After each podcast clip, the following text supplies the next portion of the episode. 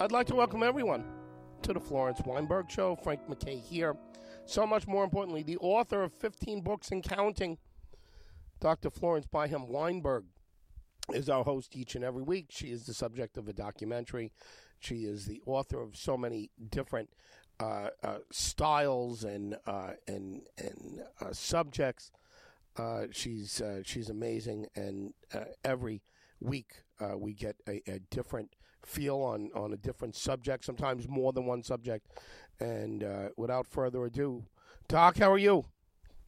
I'm doing fine, thanks. I hope you are too. I, I am, and it's it's always great to hear your latest thoughts. what is your latest thought?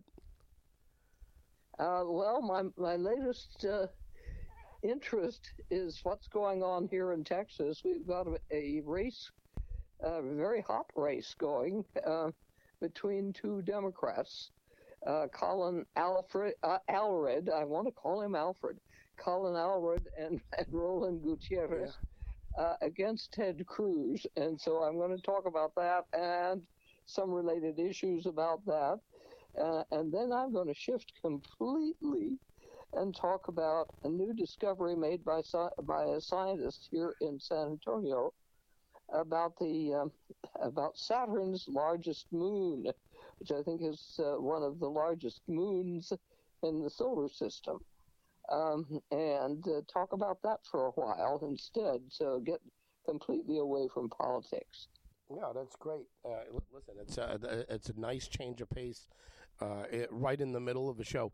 Uh, let's talk about the Cruz election to start with. Uh, it, it's it's fascinating what's going on. You you say Allred, uh, and you and you want to say uh, Alfred because it looks like that uh, visually. When you take a quick look, it it looks an awful lot like Alfred. so I I don't know if that's an advantage, disadvantage, but I don't. I I don't think it matters. I, I think once somebody gets the nomination, they'll go to work on the name recognition. right. okay, well, uh, here we go. Yeah. The whole nation knows Ted Cruz, either as a true blue Trump lover and stalwart MAGA member, or as the guy who skipped out of Texas back in 2021 during the Uri Arctic wave of sub-freezing weather when Texas's electrical grid failed because it wasn't weatherized and froze, um, along with uh, somewhere between 300 and 800 Texans. Ted spent that stressful week in the Bahamas with his family. There are two very distinct contenders vying to replace him. Uh, Texas State Representative Roland Gutierrez and U.S. Representative Colin Allred. Before I go on, I need to apologize for persistently mispronouncing his name the last time I spoke of him nearly a year ago. Yeah. To tell the truth, he had been keeping such a low profile back then that I was barely aware of his existence and didn't remember his proper his name properly. I hadn't voted for him, of course, since he represents District 32, which is Dallas, and I'm a long way from Dallas.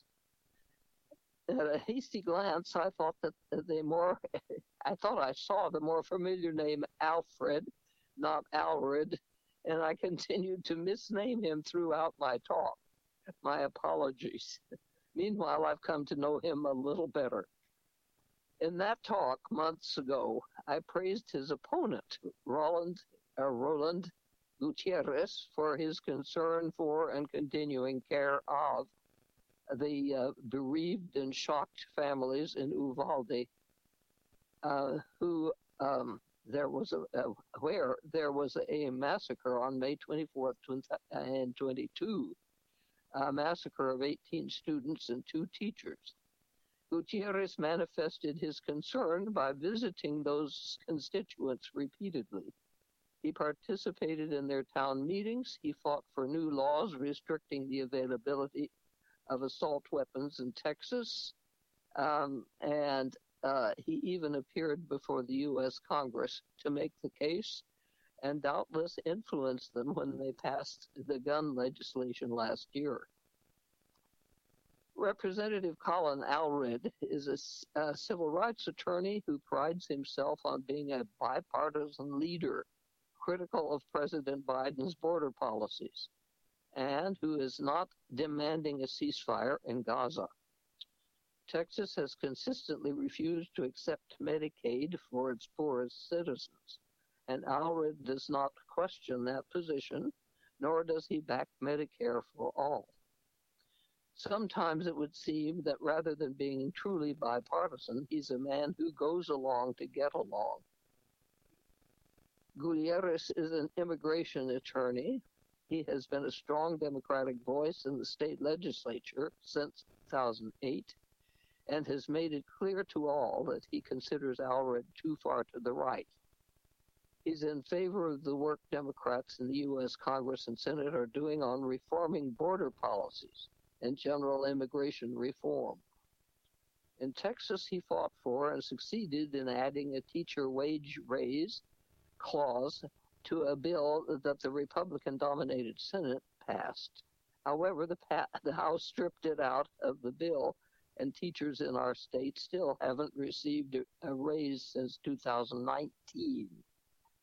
If he is elected to Congress, he would call for a ceasefire in Gaza and universal Medicare in Texas as well as in the entire country.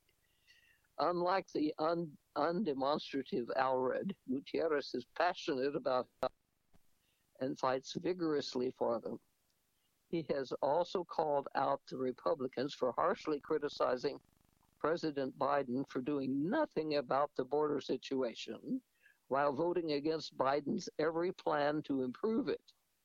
They want the situation to remain dire or even to degenerate further so they can use it as a club to beat Biden uh, with for doing no- nothing, unquote, quote unquote. The two men faced each other on January 27th, so that's just a few days ago, in a U.S. Senator, uh, Senate primary debate. Gutierrez believes that Allred recently betrayed the president, and I'm quoting him. We don't need to have Democrats throwing our president under the bus, mm. as happened last week. We don't need to adopt Trump and Cruz's causes. He continued, the problem with carrying on uh, carrying on Cruz and former uh, President Donald Trump's message of chaos is they don't want to fix the problem. They just want to scare us each and every day. Gutierrez pointed out that Allred had voted earlier in January for a GOP resolution that says that Biden's open border policies, end quotes, have uh, created a national security and a public safety crisis along the southwest border. So uh, voted for that uh, as one of 14 Democrats, three from Texas, who backed that Republican resolution.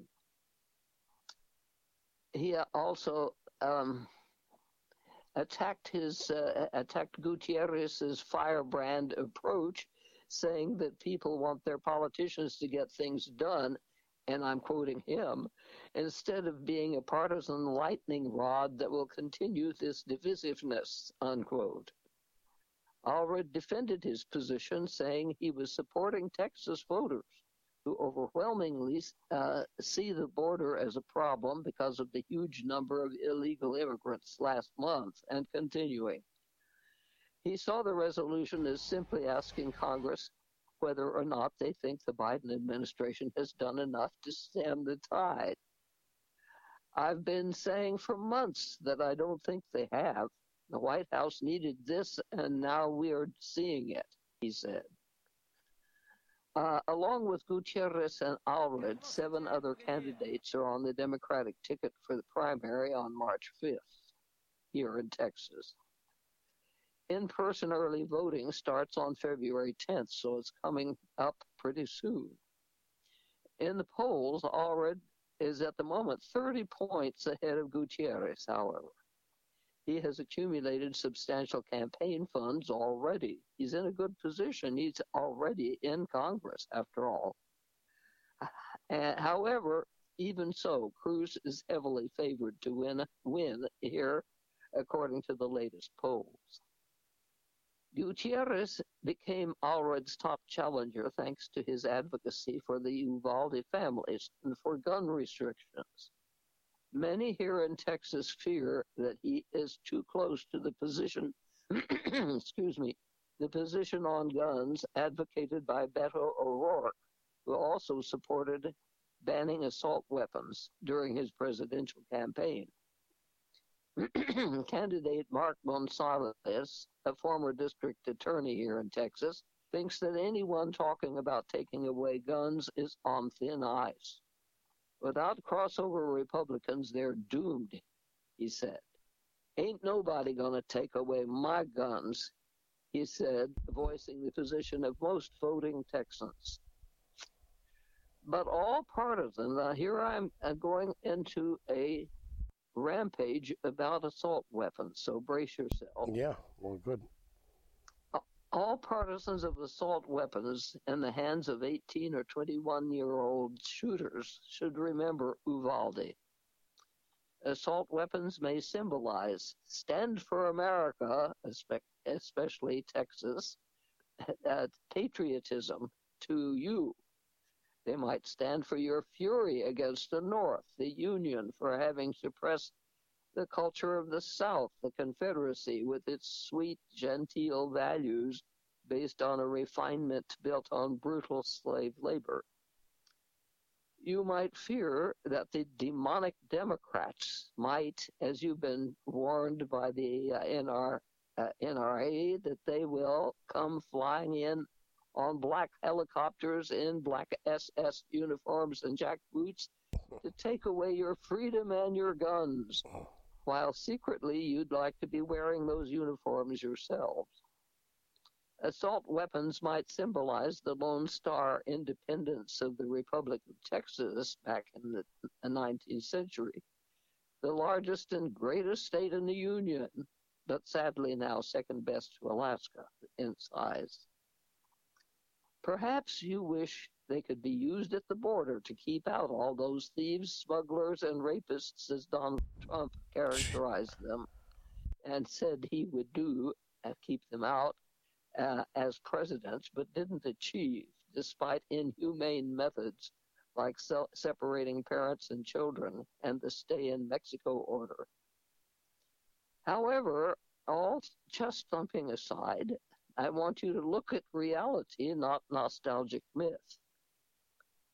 I warn you now, the word picture I'm about to paint is gross and graphic in the extreme. Oh. There is nothing romantic or, or grand about a shooting with an assault weapon. Here's the truth if you can take it.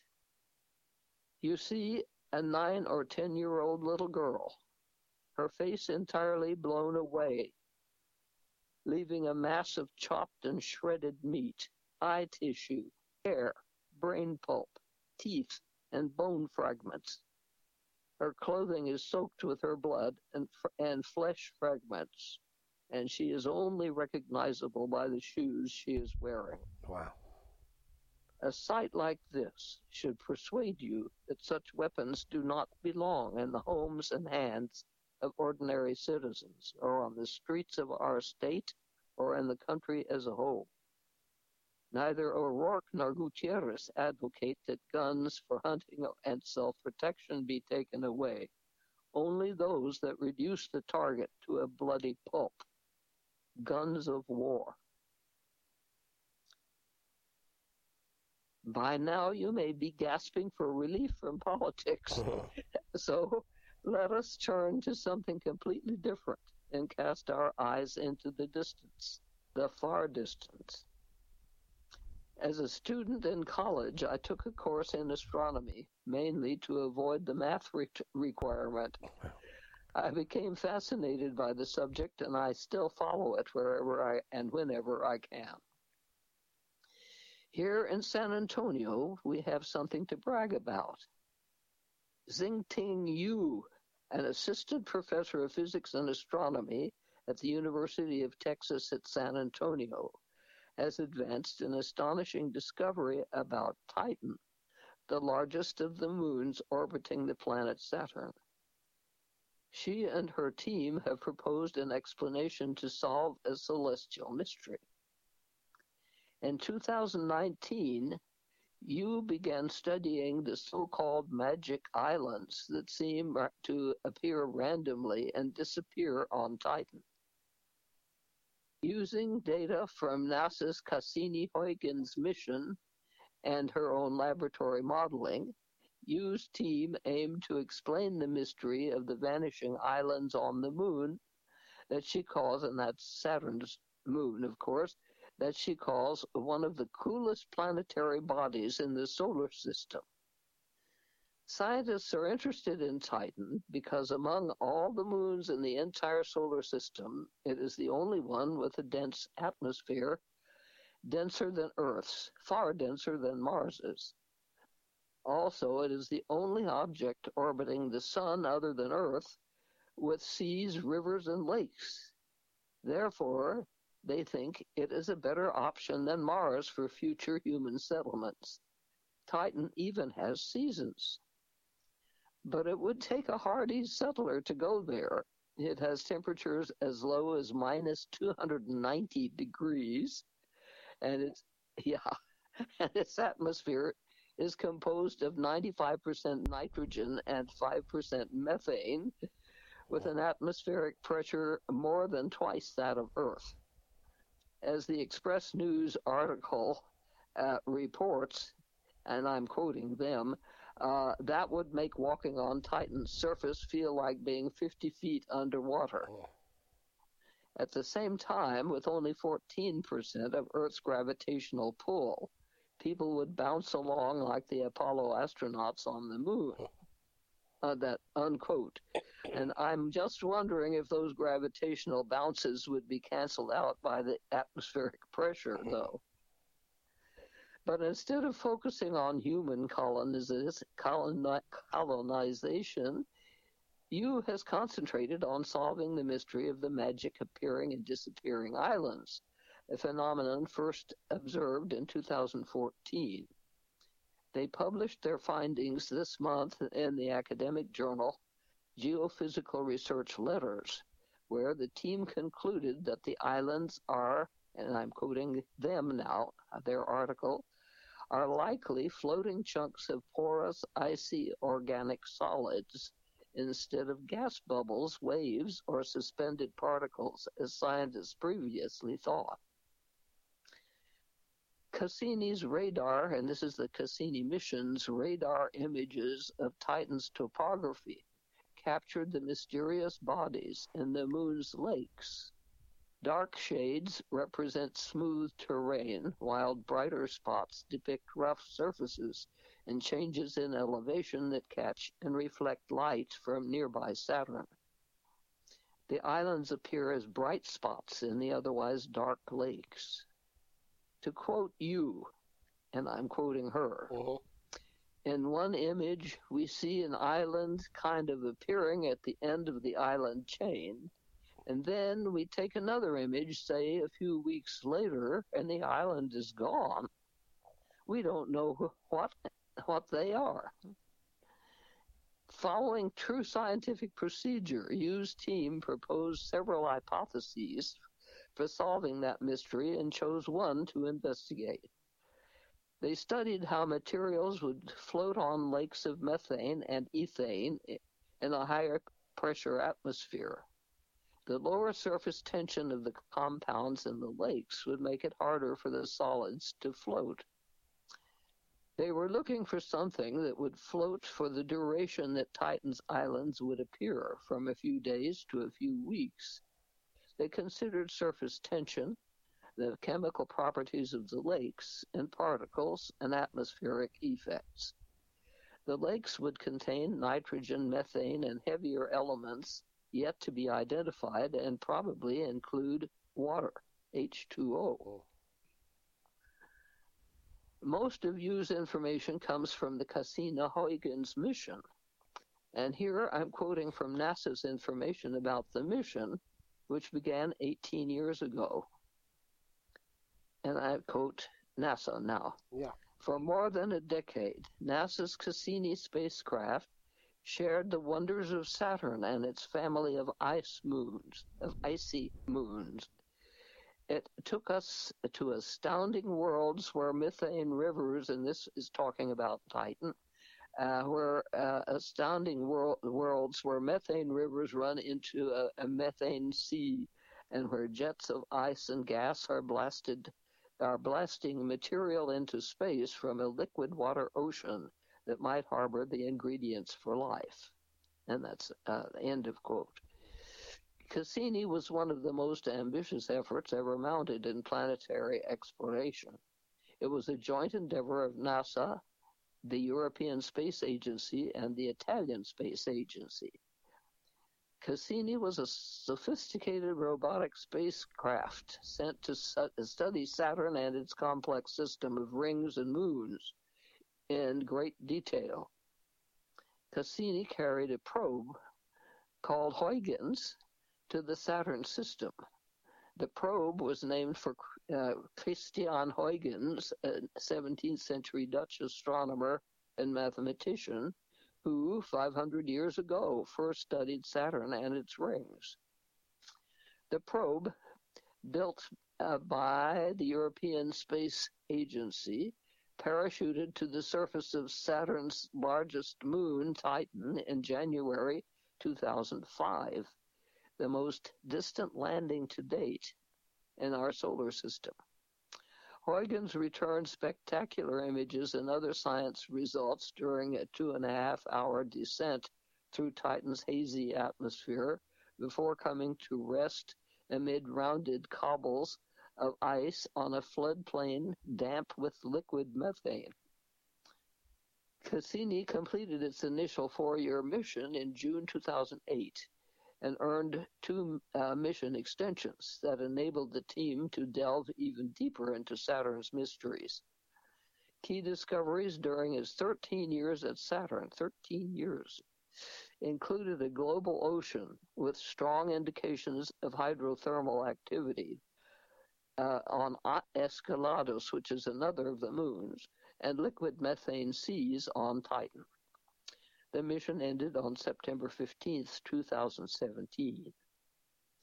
The data is so abundant that further studies will doubtless reveal much more information about Saturn and its rings and moons. Other, because other than our own Earth, it is one of the most beautiful of the planets, the most complex, and still full of mysteries to be solved. And that is my two part uh, offering for today. Wow. Yeah, I mean, uh, contrast is right. And, uh, you know, the first one, uh, you closed uh, your first uh, your first thought with a very powerful image, but a, a very honest image. I, I, don't think you embellished anything. I mean, you just you said how it is. And when you gave a description of a 10 year old being mangled by assault weapons that I, I don't know why in the world uh, are on the market in the first place. Right. But certainly why some deranged uh, child uh, could could get it so easily. Um, I think you know, quite frankly, that people have to start talking more candidly as uh, as uh, uncomfortable and as uh, as sick as it may it makes some people. I mean, um, what what you did is you summed up reality, and uh, yeah. it, it's it's reality more than any video game, than any uh, any uh, horror movie. This is reality. A ten year old being mangled by assault weapons is is is reality. It's it's terrible, and it's happened. And when you uh, when you look the other way on it, you're just bound to repeat it.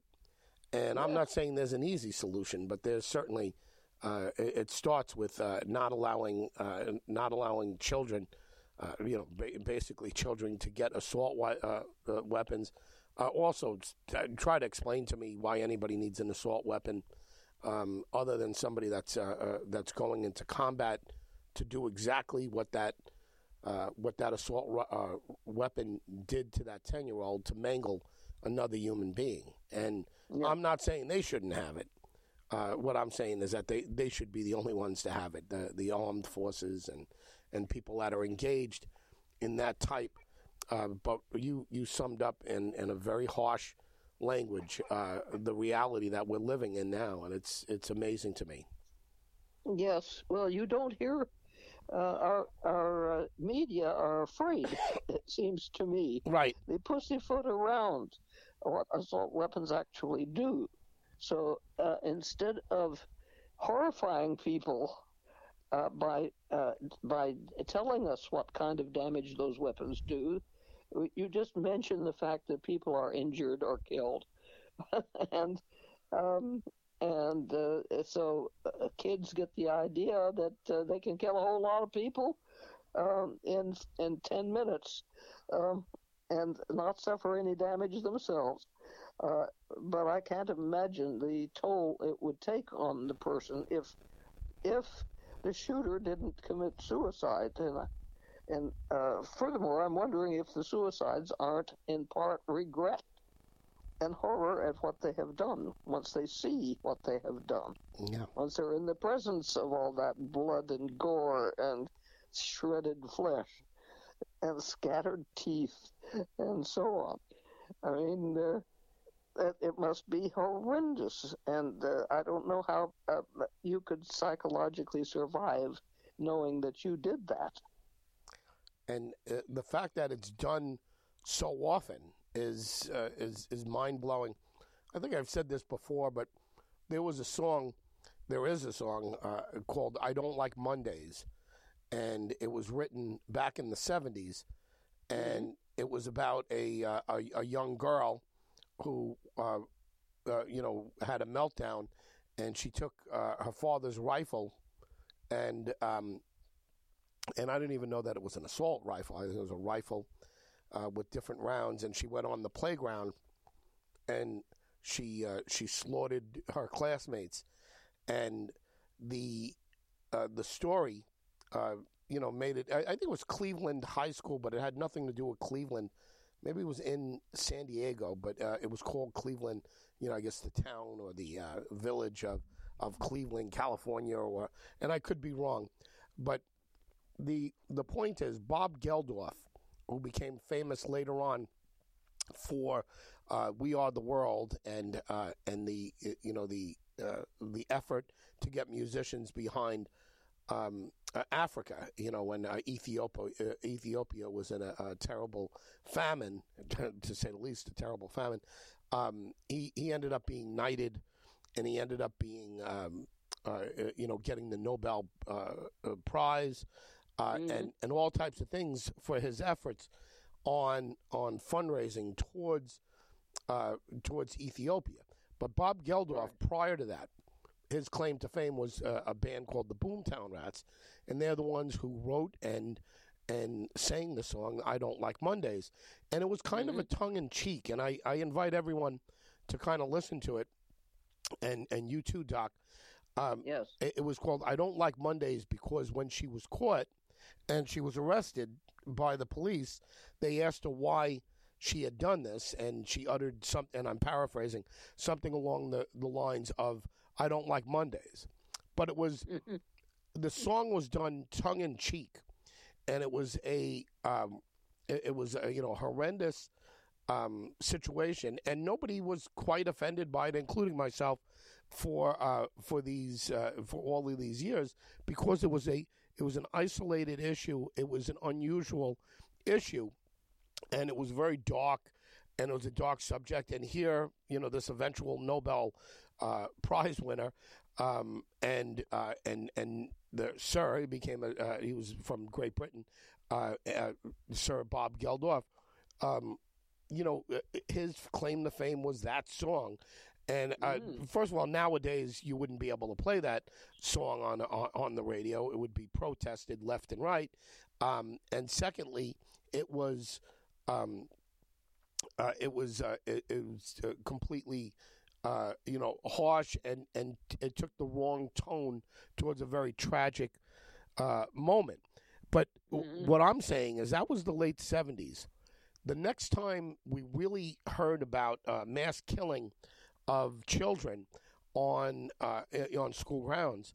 It was it was Columbine probably, And Yeah. you know that was in the '90s, and Michael Moore did a wonderful job, harsh but wonderful job on um, on Bowling for Columbine, which was a documentary, award-winning documentary, and he talked about it. And I remember seeing that in the theater and being teary-eyed, and everybody in the uh, in, in the movie theater just being blown away by it. And uh, it was brilliantly done.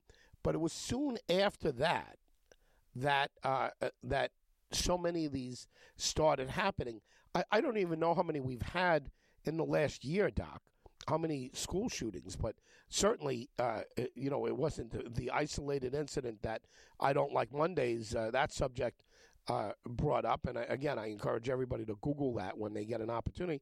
And then Bowling for Columbine, um, and the the students at Columbine uh, mowed down their um, their fellow um, their fellow students uh, right before graduation, about two months before um, you know graduation.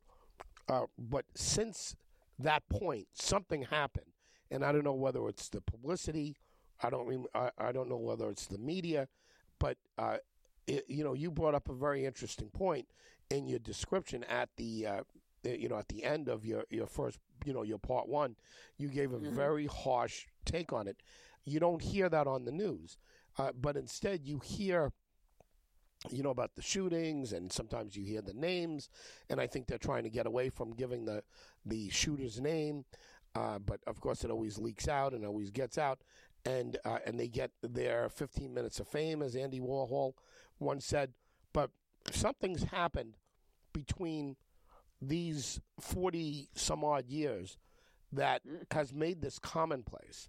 And I, I, I don't know what it is. It's it's definitely worth uh, discussion, but uh, I, I I do think if if the news would take the time out and and explain it in dark, serious, uh, brutal detail uh, uh, about a ten year old uh, being mashed to death by uh, by these assault weapons, maybe we would have a different uh, approach. But for some reason, things are just getting worse and worse.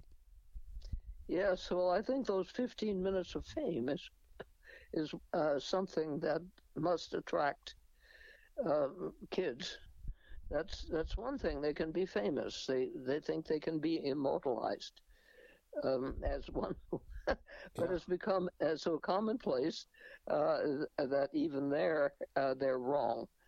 Yeah. Um, but uh, not not only that, it seems to be the channel through which they can express their anger, um, their uh, their depression and their anger at the world, um, which is caused by uh, bullying or parental abuse or something. Um, and uh, human beings tend to strike out at others, and often innocent bystanders, when when they get furious and angry. Uh, uh, so uh, the fact that it has become a it's like a meme. Uh, it's something that's omnipresent. Oh, I can I can get that uh, get hold of that assault uh, rifle, that assault weapon, and go to school and kill a bunch of people, uh, and I'll feel better after that. Yeah. So, amazing. and of, and of course they usually end up killing themselves. And as I, I say, I think once they realize what they've done, once they see the damage, the horror of it, um, then they realize that they have done something irredeemable, and so they kill themselves. I think you have. A, I think you have. You have it nailed.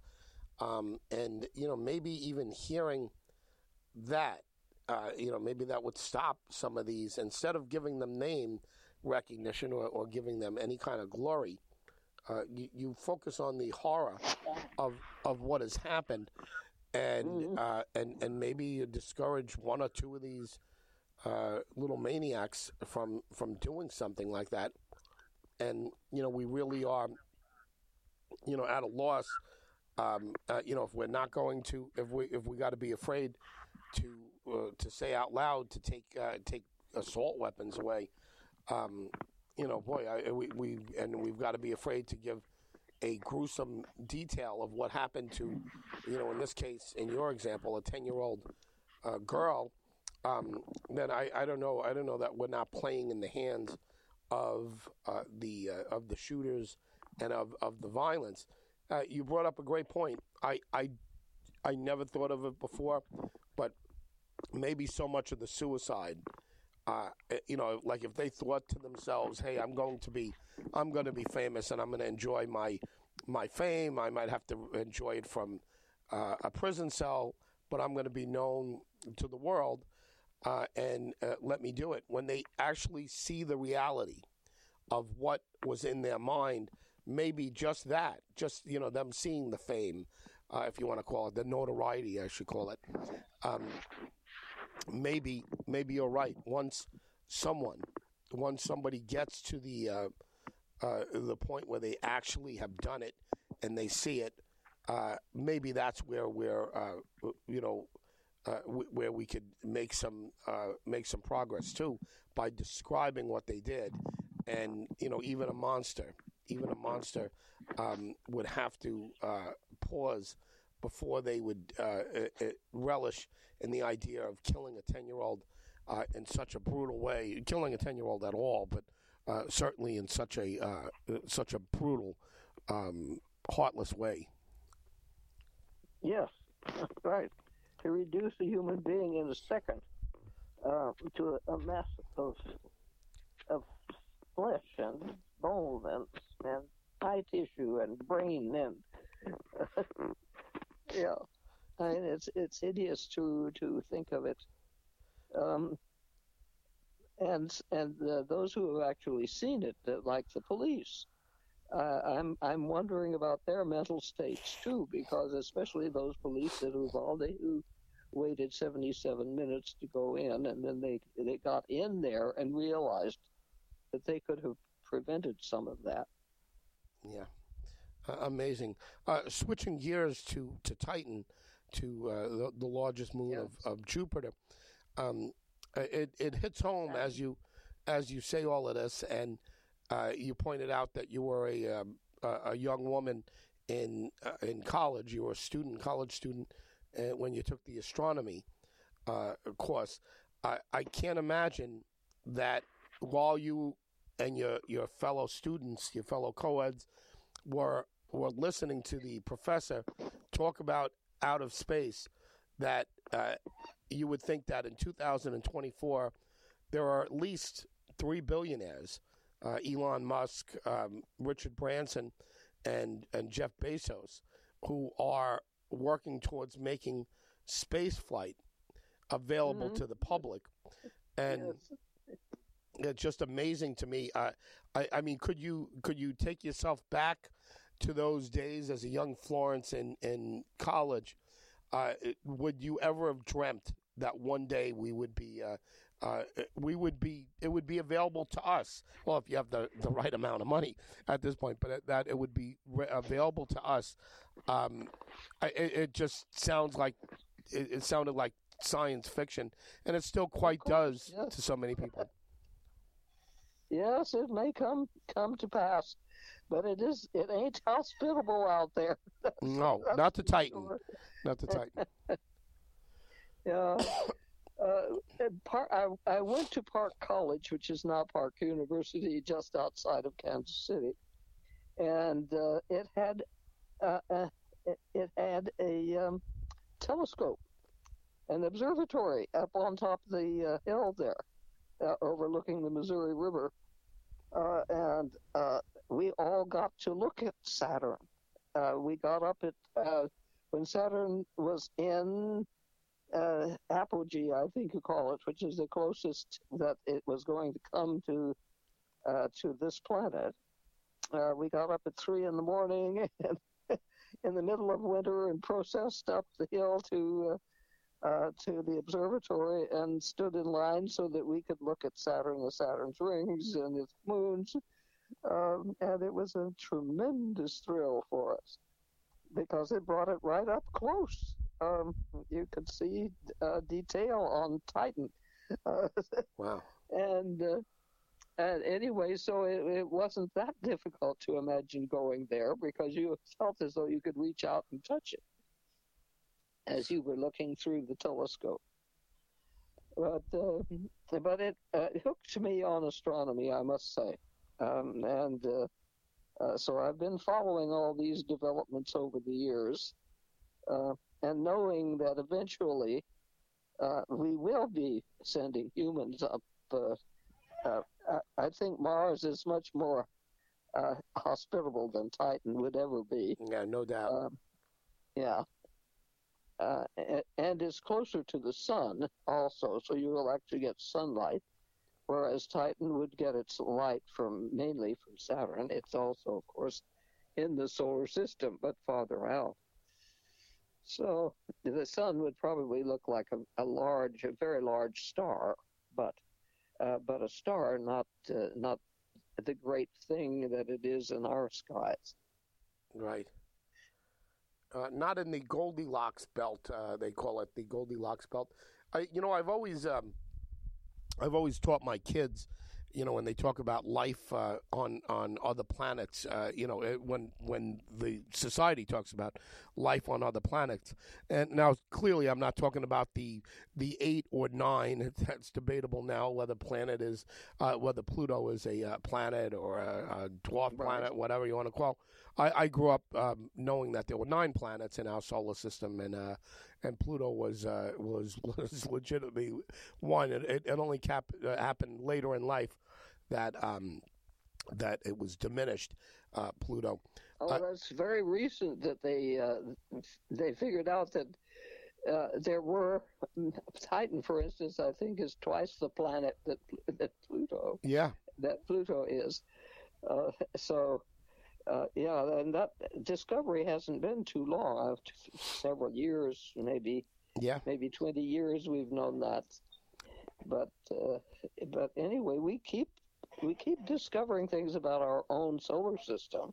And naturally, with all of these uh, really wonderful new telescopes, um, we are discovering things about farther, uh, farther space, um, outer space, uh, with the light that has been coming to us for millions of years, billions of years. Um, uh, and we don't know what's happened, what's happening right now because uh, what we're looking at is something that happened a billion years ago. Yeah, right, which is uh, amazing to me. Uh, yeah. You know, from you know, uh, going back to this Goldilocks belt. Uh, let me just explain for those who don't know. Um, they what they talk about is, uh, for example, we. Uh, Earth, you know, speaking globally here, um, Earth is close enough to the sun, it's just right. Uh, you know where um, where, for example, Mercury is too hot and uh, Pl- Pluto is too cold. Um, you know, just like in the Three Bears, um, Earth is just right, and uh, we're close enough to the sun to sustain life. And right. I've always said to, to my kids, and again, I'm certainly no astronomer, and I'm no scientist, but you know, I have um, the the one thought that I've uh, that I've always uh, held on to is that there are and and I don't know what the count is now, but uh, tens of billions of stars that we could see in the sky, tens of billions. Maybe it's hundreds of billions. I, I forget what the count is and how what they think the count might be. Uh, but out of those billions and billions of stars, uh, I've got to believe that many of them, and, and some scientists believe even half of them, have uh, planets close enough to them, pieces of rock close enough to them, and not too far from those uh, those stars. Which again, our as you put it before, our our sun is a star, and uh, out of all of those stars in the sky, I've got to believe that uh, that you know at least millions, if not billions, of them are close enough to a uh, a piece of rock as we are uh, to uh, to our sun to sustain life. And uh, mm-hmm. and I I'd have to believe that there are either creatures like us or uh, other type of creatures on millions and millions of places. Now, that doesn't mean to say that I believe that they've gotten here somehow. You know, uh, that's a whole other that's a whole other subject whether they can get here or not. Now, you grew up not far from uh, Roswell, and Yes. uh, and Yes. everybody I ever talked to that's that's really looked into Roswell uh, uh, told me that the um, that the government has doubled back on what they initially said. So uh, I, uh, you know, I always felt that there was something the government was keeping uh, from us, but uh, that would we'd need a whole show to go go into that. But it is fascinating to me that um, that there are still people in in this world who don't believe that there could be life anywhere else other than Earth. Uh, not when you see those billions and billions of stars in the sky. Will you ever convince me that there's not life out there? Uh, I just don't know that we can get to. Well, I know we can't get to it, but I don't know that they can get to us. Right. Yes, well, uh, I agree with you completely. There has to be something. Uh, there have to be civilizations. There have to be creatures out there who may be far, far more advanced than we are. Uh, and oddly enough, uh, all light, all life, I'm sorry, all life on this planet is set so that it devours and destroys something else uh, for its sustenance. So even plants um, are devouring other creatures as they as they grow and prosper. And as you go up the scale from plant life to uh, well, all life, every single um, level of life is fixed so that it has to destroy some other uh, living thing in order to continue living. And so the whole planet is uh, is planned on um, devouring something else. Um, and uh, this is also true of human beings. We can't live without uh, killing animals and eating them, and uh, cutting down and devouring plants. Uh, that's the way we are, and we are fixed so that we cannot stop war Right. we are aggressive and we have to do that and it's in our very basic makeup because that's how the planet works. Uh, so we destroy uh, other other creatures on earth in order to survive. Uh, we devour them then we uh, excrete them and then they go into the soil. This is the way it's supposed to be. And then they are resurrected as more plants uh, and more uh, animals of various levels, uh, maybe bacteria uh, and uh, amoebas and so on, and viruses even. Um, uh, but then slowly they are evolve into, in the natural cycle of things, into human beings who continue this cycle going round and round. And that's the way this planet has been from the beginning. It has been uh, red in tooth and claw, Yeah. and uh, uh, and so I don't know whether we can ever get away from war. But there must be some civilization somewhere else that don't have to do that. that, Yeah. that can exist with a different plan of how to perpetuate themselves. I- I- I- So- anyway, there must be all kinds of civilizations and and creatures out there uh, that we may sometime in the future come in contact with. And Roswell may be an instance of the of exploration by one of these civilizations that failed um, and that crashed. Um, and they may be doing it all the time. You never know. We may be under surveillance um, yeah. because the government itself has now uh, uh, acquiesced to the idea that there are UFOs that uh, are unexplained and unidentified objects out there. But they still tend to poo-poo the whole thing anyway. Yeah, but they are getting closer to admitting, um, uh, you know, proof positive Um, uh, they they've said. I mean, there's uh, you know high government officials that have actually said that there there are things that uh, appear to be not from this world. Yeah. Um, so anyway, it's, uh, listen, that's a subject for another day and a fascinating one. At, at that, I'd love to hear you tackle uh, that uh, that subject intelligently, as as you always do. Everything, uh, great job, thought provoking as always, and uh, we'll, we'll keep an eye on that Ted Cruz race. But but you're absolutely right. There's uh, there's a bigger picture there, and uh, that that that comes around. And and as far as bigger picture, outer space is is is clearly a bigger picture and uh, fascinating and a great combination of subjects. Uh, Doc, great job. Thank you very much. And and to all of you, thank you very much for listening. We know you have a lot of options, and we uh, enjoy you with us. We uh, uh, we hope you continue to listen and, and binge listen to uh, to shows you've missed in the past. Frank MacKay signing off for Dr. Florence Byham Weinberg, and we'll see you all next time on the Florence Weinberg Show.